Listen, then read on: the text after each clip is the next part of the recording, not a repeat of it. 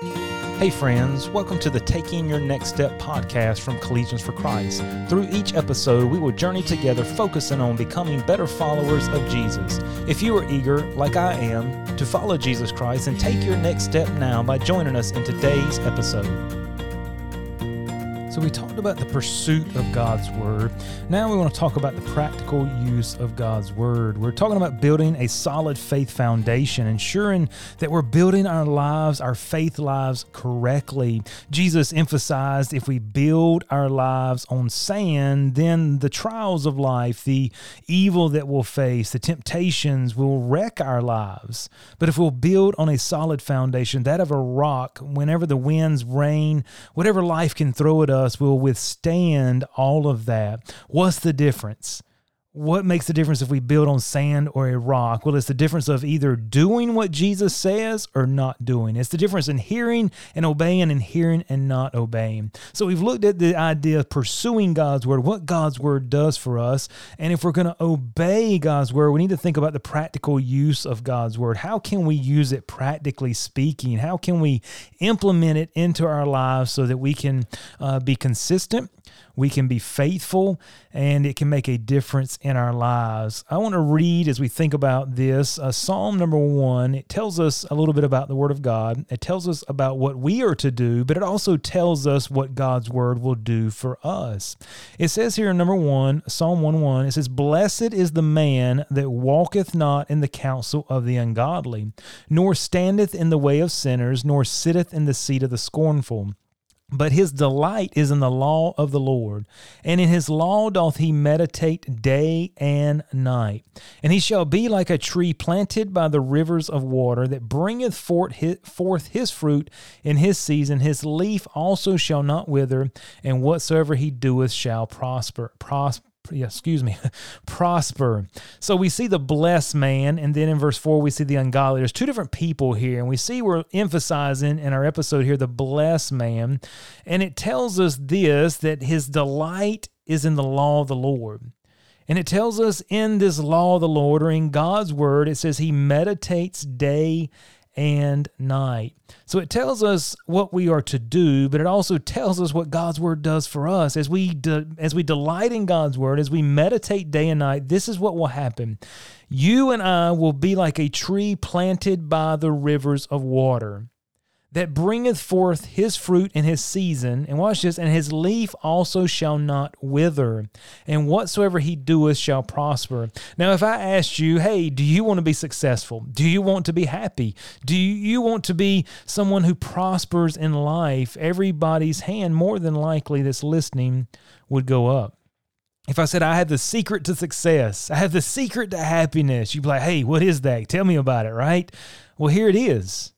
Right here in Psalm number one, we see the secret to success. We see the secret to happiness. This same passage is, is repeated or emphasized again in Joshua chapter 1, verse 8. And so, as we think about the practical use of God's word, I just want to think about a couple things. We could list a long list of these are the things that we should do with God's word. I want to make it very small. First of all, I want us to consider that we need to plan to use it. You and I need a plan to use God's Word. Just as you would have a syllabus in a class that would tell you exactly what you are to do, when things are due, what projects you have, what the expectations of the teacher are on your life. Uh, you need, you and I need a plan or a syllabus, if you will, for using God's Word. Now, we've talked about having a spiritual life or spiritual growth plan. That's what we're trying to develop, that's what we're trying to implement uh, in our lives. And so we're beginning with these foundational blocks of surrender to Jesus Christ. And now we kind of come to a practical one here of using God's Word, something that we can do physically, something that we can do uh, every day consistently. And so, in order to do it and to do it right or effectively, we need to have some sort of plan. You see, a plan helps us intentionally do what? To read and study God's word. A plan can guide us into what to do so that we don't just kind of lose track. A plan can set expectations for us. A plan can set goals for us so that we can achieve those goals or realize, okay, I'm not achieving my goals. I am off base. And so a plan is very helpful. Now, as you think about a plan to use God's word, a plan could be a reading schedule. A plan could be you choosing a book of the Bible and just walking through it. Uh, a plan could be a character study. You're you're studying a person in Scripture, and you're you're seeing how they reacted to God, how they reacted in their culture. You're seeing how God used them, and how that can apply to you. Maybe you're going to plan to study a word maybe a truth that's taught in Scripture, some doctrine uh, that's taught in Scripture. Maybe it's the doctrine of salvation, the doctrine of heaven, uh, faith. Maybe it's the word lust. Maybe it's the word love. Maybe it's the word truth. Whatever it is, the, the, I think the amazing thing is there's lots of freedom when it comes to you and I having a plan. What I mean by that is my plan may not be your plan. Your plan may work great for you, but I may struggle with your plan. You see, the variety is the spice of life. And so find what works for you. And also, as you know what works for you, uh, uh, use it, utilize it, but also be willing to change it up because sometimes we get stuck in ruts, we get stuck in the mundane, and we we lose focus, we lose excitement. So it's okay to change it up. Um, now, what happens if we get off of our plan? Because I think this is a big issue for for some of us. Uh, really, I would say all of us at some point in time. Is we have a plan, we get the excitement, we we set it out, we work on it, and all of a sudden the busyness of life or a couple tests come into play or this happened that you did not know was going to happen. It really flipped your life upside down. Uh, you had to take a second job. Uh, a kid was born. Uh, so now you have two kids, or, you know, it's your first one. And there's different seasons of life. And so all of a sudden you realize it's been a couple days, a week, a month, and you've not done or, or followed through on your plan. Now, should you beat yourself up? Should you allow the guilt and shame just to overwhelm you? Should you quit?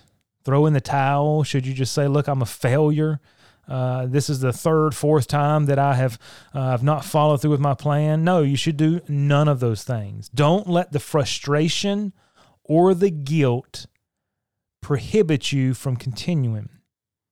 Remember, there is forgiveness where? In Jesus Christ. And if there's forgiveness there, you and I need to tap into that forgiveness. So don't let guilt and shame hinder you. I would say start right back where you left off or jump in somewhere different. Uh, and do this, or shall, shall I say, don't do this. Don't compare yourself with others. You do you. Bottom line, you do you. And do this don't set unrealistic goals, set goals for you that are realistic. Now, before we jump into this idea on meditating on scripture, we'll, we'll look at it on our next episode. There's no way we'll have time to do that. But as I think about the comparing yourself, we're trying to think about using God's word. We're establishing a plan here. Here's where I've run into issues. If I can just maybe be a little transparent for the last couple minutes here, uh, you hear people tell you this is what you should do. You see stuff on the internet. You see what your friends are doing. You see what your pastor's doing. You see what your parents are doing. And I'm not saying any of it's wrong, but sometimes what they do is not right f- for you. And sometimes you hear people that say, if you don't read, uh, and I've heard this, if you don't read the Bible through every single year of your life, then you're not a good Christian. Now, I think reading the Bible through is good. It's a good goal. For some people, um, they may read it through every year. For some people, they may read it through two, three, four times a year. There may be somebody who's dyslexic, who really struggles in reading. And so reading the Bible through even one time may be a severe challenge for them. Some people are super limited on their time uh, because they're working multiple jobs, maybe they're in school for that season of their life. And so, what I'm saying is, don't compare yourself with others. What command do we find in Scripture about how often and how much Scripture we are to read? Stop and think for a minute. Are we commanded anywhere in Scripture to read the Bible? Do you find verses that say you need to read, thou shalt read two chapters every day of your life? Thou shalt read uh, 20 verses every day of your life. Remember, the chapters and verses are not inspired as well. The, the Word of God was written via letters, paragraphs. Uh, so those are markers and helpers for us, but they're not in the original. And so as we search the scripture, we don't find, I don't find, and if you do find, please email me, let me know. But I don't find a place where I'm instructed to or commanded to read a certain amount of scripture per day of my life. I do find passages where I'm st- to study to show myself approved unto God. I do find our passage here that we read, Psalm 1, where we're to meditate therein day and night. So I don't find the command to read, but I do find this command to meditate. And we're going to unpack and unfold it in our next episode. But what I want to say to you is find a plan that works for you. If you get off of your plan, don't beat yourself up, just get back on uh, we're all we all struggle. Let's just be honest. All of our listeners, we all struggle somehow, some way, and we many of us have the heart. We want to be consistent. We want to learn God's word. Some of us, some of us hate reading. Let's just be honest. Some of us love reading.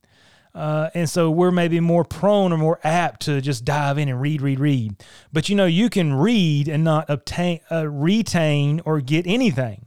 And I think that's where we're going to emphasize on this meditation what that means. Uh, it's not just reading, there's something way more important that we're supposed to be doing. Reading is good, reading for a, a broad view, reading for a historical aspect is good. But what we're commanded to do in Scripture is totally different than just reading. Reading is part of it, but that is not all of it. So, as we jump into our episode, uh, our next episode, join with us. We'll unpack this idea of what we are to do as we meditate on Scripture and what that will do for our lives. Thank you for taking the time to listen. If this podcast has been helpful to you, please share it with a friend or subscribe to stay up to date on the latest episodes. You can connect with Collegians for Christ online for more information and resources at cfccampusministry.com.